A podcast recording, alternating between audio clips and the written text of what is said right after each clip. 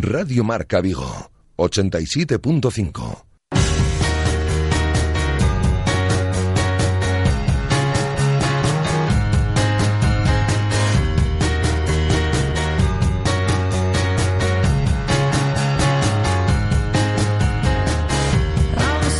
Intermedio Vigo.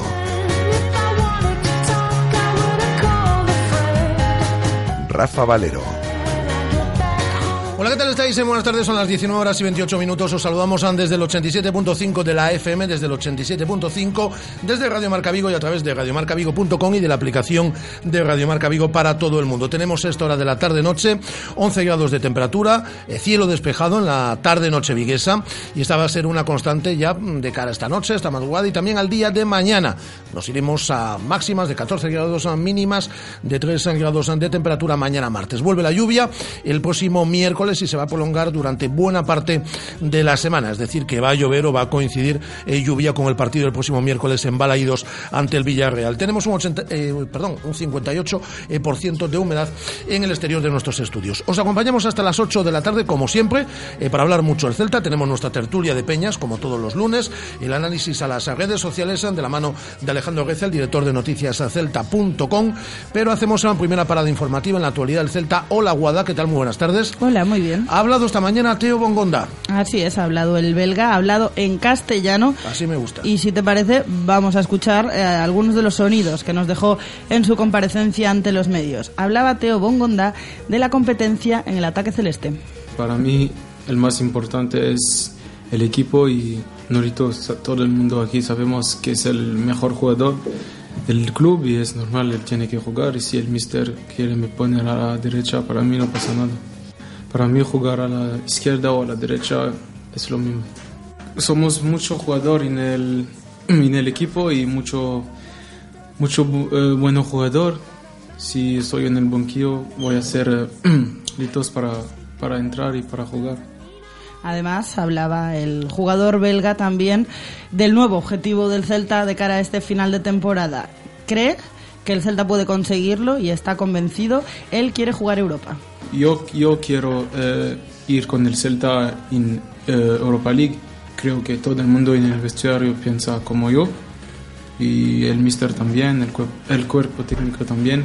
Todo el mundo este año cree que, y a mí también, que este año Celta puede hacer algo, porque hicimos una muy buena, hacemos para mí una muy buena temporada para el equipo, para la gente aquí.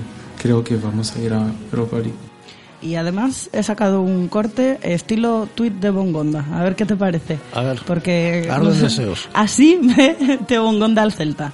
Para mí el Celta es más o menos un equipo como mi equipo en Bélgica. Es no el, el mejor equipo, pero tiene un muy buen fútbol. Y lo sé que no, no el año pasado no jugabas porque no soy bueno, no jugabas porque tiene Norito, Orellana, ¿sabes? Eh, son jugador muy, muy, muy bien para mí. Son todos ejemplos y tengo que hacer como ellos.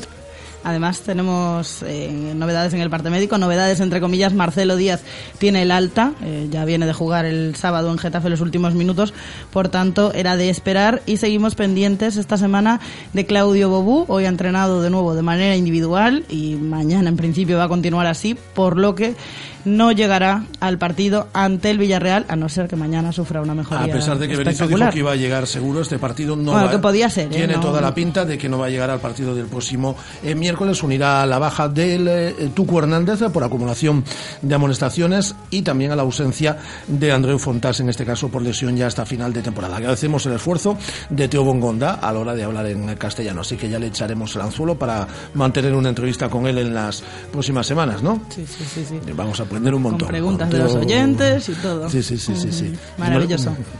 y que empiece ya con el sí, no, sí, no, no, que se ponga nervioso. No, no. Le agradecemos el, el esfuerzo. Mañana, diez y media, último entrenamiento, lista de convocados. A priori, 17 eh, futbolistas han disponibles, por lo que tendrá que convocar a un canterano. No sabemos si lo hará mañana o lo hará el próximo miércoles. Eh, Eduardo Berizo y de prensa, eso sí que está garantizado del entrenador en torno a las once y media, doce de la mañana. O, o 12, 12 y media, esto depende No del tenemos día, ningún problema, empezamos a la una, es más, le agradeceríamos que empezase a la una en punto para poder dar en directo la rueda de prensa, si no la emitiremos íntegra a partir de la una del mediodía. ¿Algo más en cuanto a la actualidad del Celta? Nada más, en cuanto al plan de trabajo, único día puerta abierta esta semana, el próximo jueves a las 10 y media de la mañana. Pues eh, mañana escuchamos a Eduardo Berizo, lo vamos a analizar todo en tiempo de tertulia con eh, Luis García desde Mediaset, en Deportes 4, también con eh, nuestro Víctor López, mañana en tiempo de tertulia, y tenemos muchas cosas más. Mañana tenemos el Running Vigo con Nuria Sainz, tenemos a Noel y Otero como todos los martes, y vamos a llamar a Yanela, a Yanela Clavo, nuestra Yanela, que va a ser la pregonera de la Semana Santa Zamorana aquí en Vigo. Sí, sí, Ah, sí. Una maravilla. Fíjate tú, estamos con- que lo tiramos. Con respecto al Celta, podemos recordar, que ya lo hemos dicho esta mañana, pero tenemos horario del partido de vuelta del derby, y eso siempre es una fecha jornada. importante. Será el próximo sábado 2 de abril en Balaídos a las 10 y 5 de la noche. que me decían, no es que es el día de la reconquista. Pues ahí estaremos, a reconquistar Vigo, ganando el Deportivo. Que mejor, Ah, está bien, ¿eh? qué- qué mejor está bien forma. hilado, está muy bien hilado, sí. Como casi siempre, Como todo, como todo, como casi sí. siempre. 19 horas 33 minutos, nos vamos a las redes sociales con Alejandro Reza. Radio Marca. 15 años haciendo afición.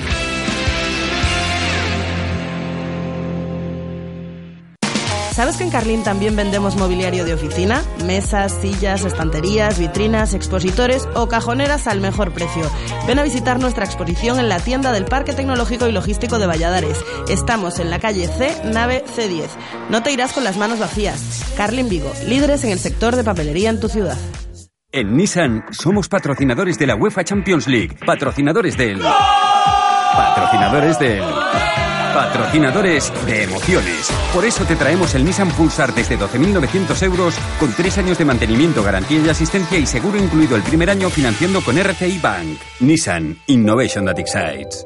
Rofer Vigo, carretera de Madrid 210 en Vigo, Pontevedra. En 2015 la gama Renault de vehículos comerciales ha sido líder en ventas y queremos dar las gracias. Gracias. Pero viendo las condiciones financieras que ofrecemos, igual también nos podemos permitir decir de nada, ¿no? Gama Renault de vehículos comerciales, el motor de tu éxito.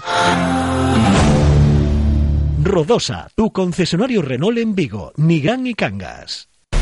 Según las últimas estadísticas, el 80% de la población sufre o ha sufrido dolor de espalda y más de un 25% padece y sufre de hombro doloroso. Seguro que no han venido a nuestra clínica. Clínica de Fisioterapia y Osteopatía Sanare, la mejor receta para los dolores de espalda y hombro. Clínica de Fisioterapia y Osteopatía Sanare. Visítanos en María Verdiales 37 o llama al teléfono 886 11 53 61. Radio Marca. La radio que hace afición.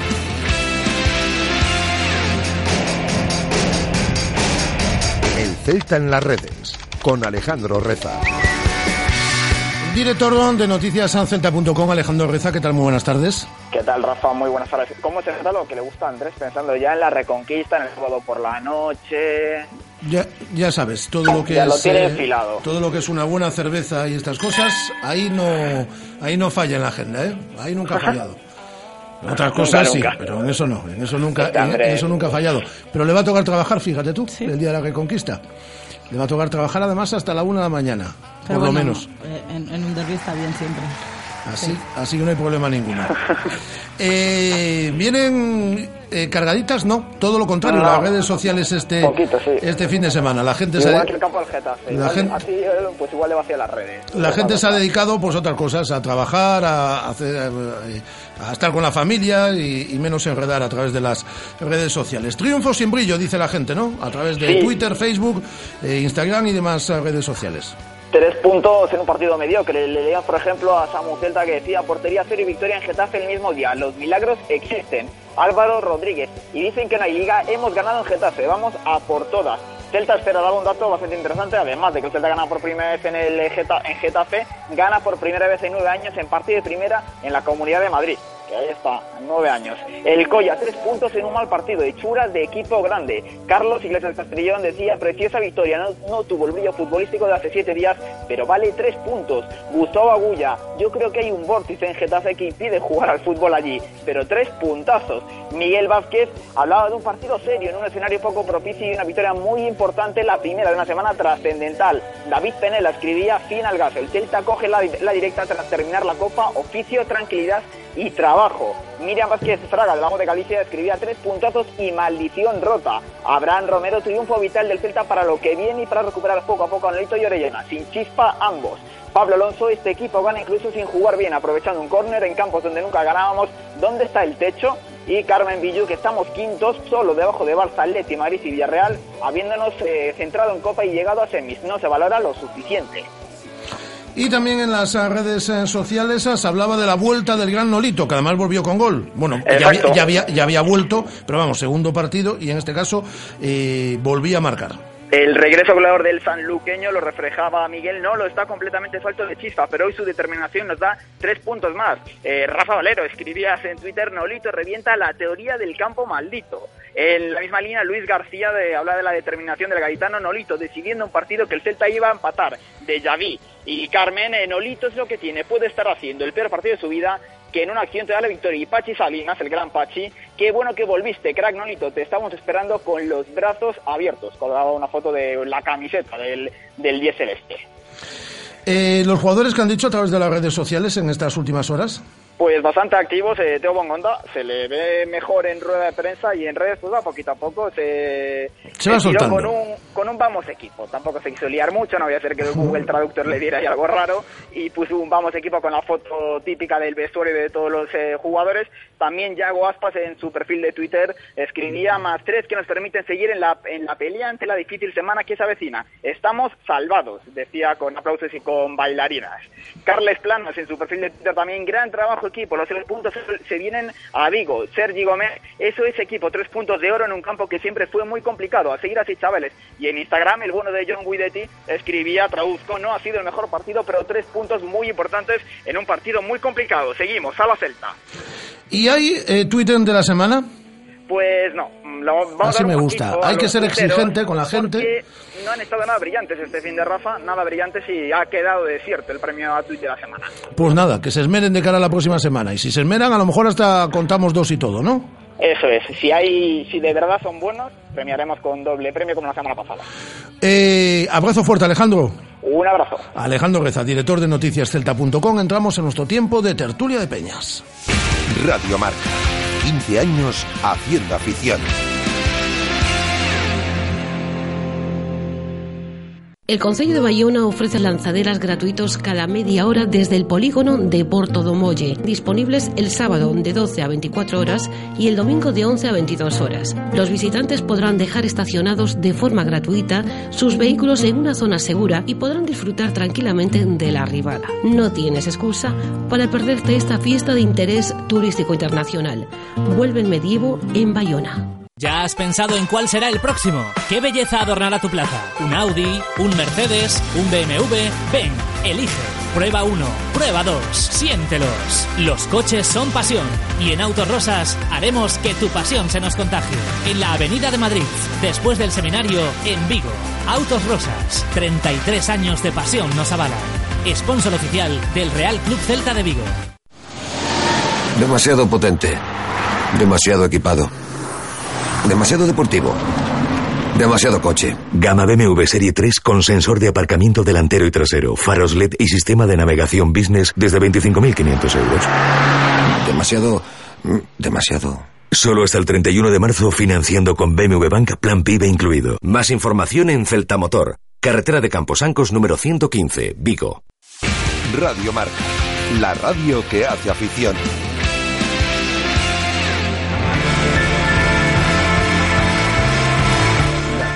De Peñas en Radio Marca Vigo.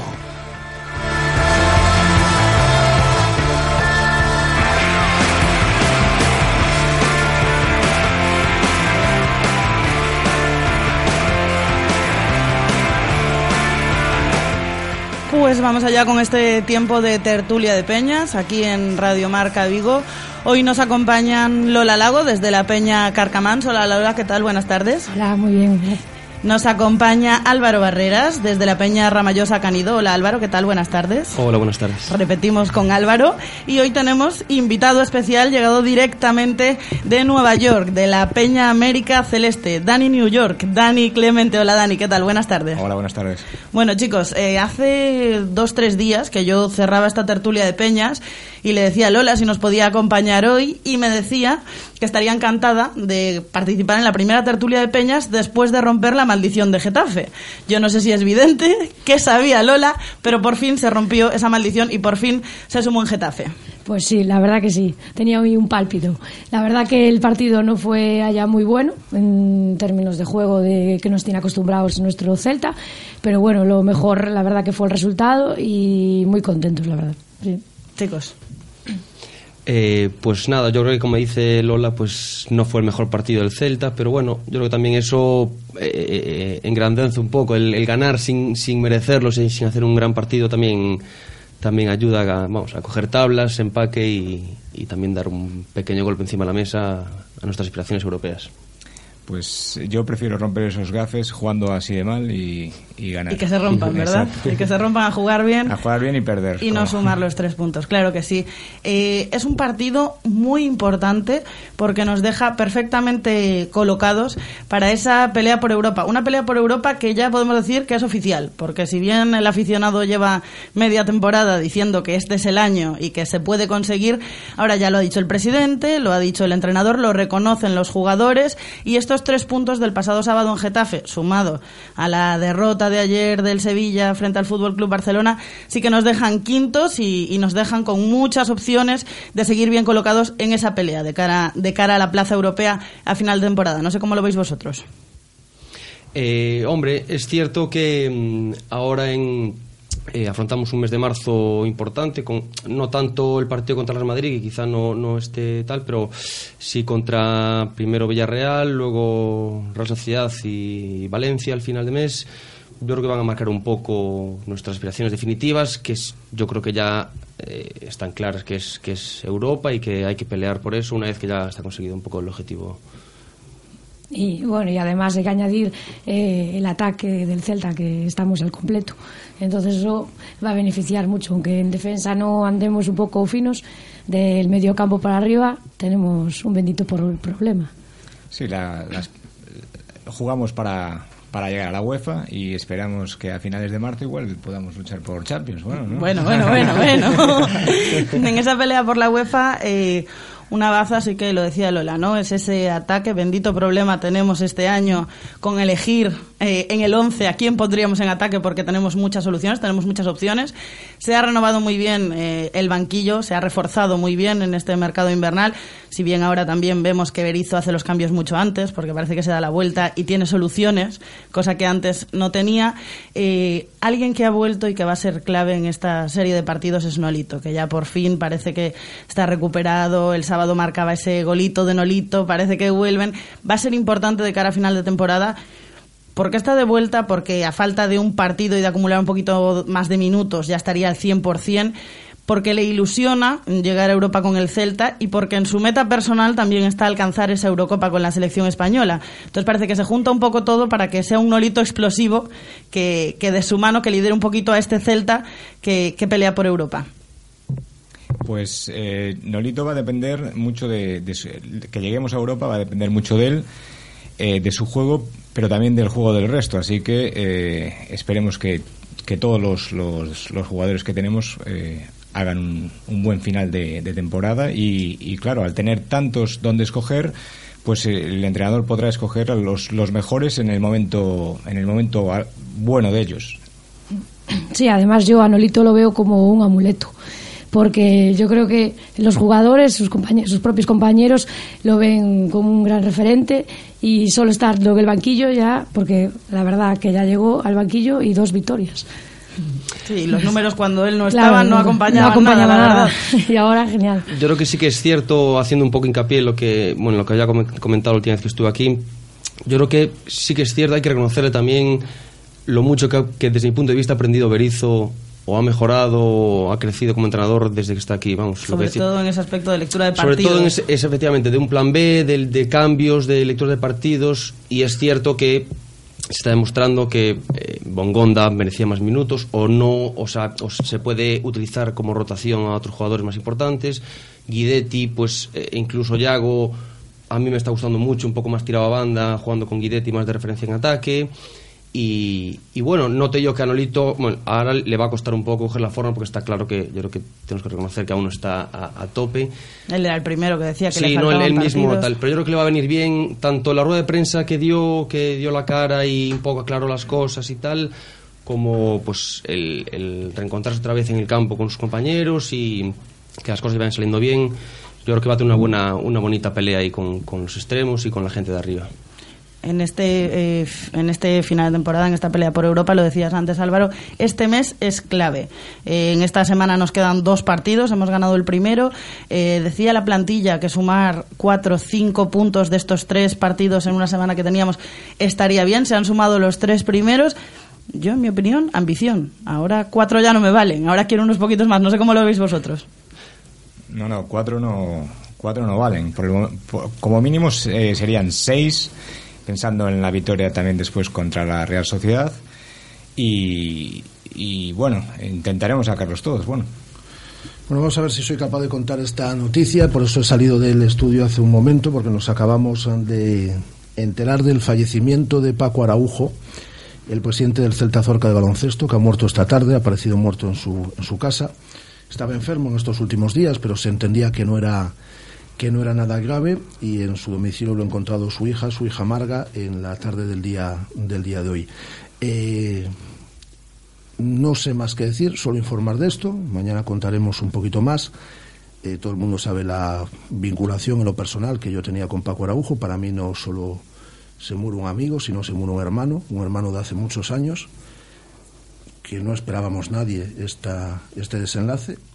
Y Mañana contaremos más cosas. Se ha muerto Paco Araujo, que es la referencia del deporte del baloncesto a lo largo de estos últimos años en la ciudad. No queríamos dar la noticia porque no teníamos confirmación. Yo acabo de hablar con Carlos Álvarez, que es el vicepresidente del, del equipo. Así que, Guada, si te parece, sigues tú con la tertulia. Mañana le dedicaremos todo el tiempo que, que merece, pero esa es la noticia.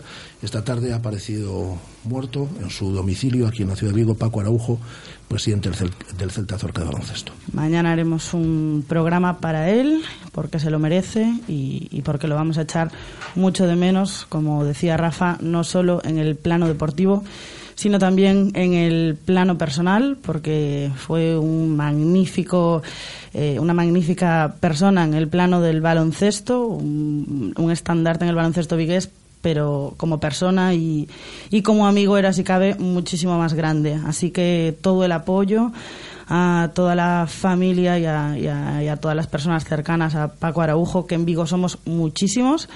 Nosotros seguimos hoy y mañana, eh, mañana dedicaremos ese programa que se merece y os contaremos todo lo relacionado pues, con esta gran persona que se nos ha ido en la tarde de hoy. Seguimos con, con, la tertulia de Peñas, hablábamos de este mes, de estos partidos clave y de los puntos que deberíamos sumar con ambición a lo largo de esta semana. Hombre, yo creo que la ilusión no los tiene, nos la tiene que sacar nadie. Un poco, un poco el discurso eh, de cuando nos enfrentamos al Sevilla en la Copa. Yo creo que la ilusión nos, no nos puede ganar nadie. El miércoles jugaremos contra el Villarreal a pelear, estamos en nuestra casa, hay que defender como nuestro territorio, como dijésemos, y luego, incluso si se puede pescar en Río Revuelto, en el Bernabéu, pues que iremos una gran representación cel celeste allí, a ver si nos dan nos un regalito. Sí, por eso lo que decías tú antes de que cuatro puntos ahora ya se quedan muy cortos, porque, hombre, son tres partidos, ya tenemos tres, y digo yo que otros cuatro pueden ser. Ahora, los cuatro que decían eh, los jugadores, pues esos, tres del Villarreal y uno en el Bernabéu, que como está la cosa bastante... ¿Quiénes creéis que pueden ser eh, los equipos que de cara al mes de finales de abril, principios de mayo, en la última pelea ya, van a estar ahí eh, luchando por esas plazas europeas? Porque ahora parece que estas últimas semanas el Eibar ya está un poquito más de bajón, el Deportivo no pierde pero tampoco gana, eh, se van cayendo, eh, el Valencia, bueno, muy bien en Europa League, pero tiene mucho que recuperar todavía en Liga. Eh, ¿Cómo lo veis vosotros? Porque yo creo que, el, que la Real Sociedad se, se, está metiendo ahí, Athletic de Bilbao, Sevilla, Celta, al final son, en mi opinión, cuatro equipos para tres plazas. El Sevilla, por supuesto, el, el Athletic Club y igual la Real Sociedad. Por eso, y para que después no digan que no queremos una, una pequeña ayuda, que no queremos a nuestros vecinos del norte, pues un empatito ahí del, del Coruña en, en Bilbao este miércoles también no estaría nada mal, ¿no? ya que son los reyes de los empates, pues un empate sí, la verdad que sí. Pero sí, es lo que estáis diciendo todos vosotros. Eh, yo veo a Sevilla, eh, eso, Bilbao, el Valencia, no, ya yo creo que aunque se enganche y tenga algunos buenos resultados, mm, no lo veo yo un equipo consistente. Yo creo que también dependerá un poco, sobre todo de los equipos que consiguen en Europa, pues eh, del desgaste que tengan. el desgaste que tengan, lo lejos que lleguen en la competición, no tanto el, el Valencia, pero me refiero el, el, Sevilla o el Villarreal. Yo el Villarreal no creo que afloje realmente, porque yo lo veo un equipo muy sólido, muy, muy compacto, yo, una plantilla. Yo soy el Madrid y le tendría miedo al Villarreal en este momento. Sí, sí, no, no, por supuesto. Y, y, luego, pues yo creo que también la victoria este domingo, o sea, de este fin de semana en Getafe, pues también fue doblemente importante por no lo, de, no, lo, no lo descartas totalmente, pero yo creo que Leibar, pues un poco yo un, un pasito atrás en, en, la pelea. Y sin embargo veo como una dinámica un poquito más ascendente, un poquito mejor la Real Sociedad, que sí que con nuestro amigo Eusebio está ahí. Está ahí peleando ahora, está, le está yendo bien.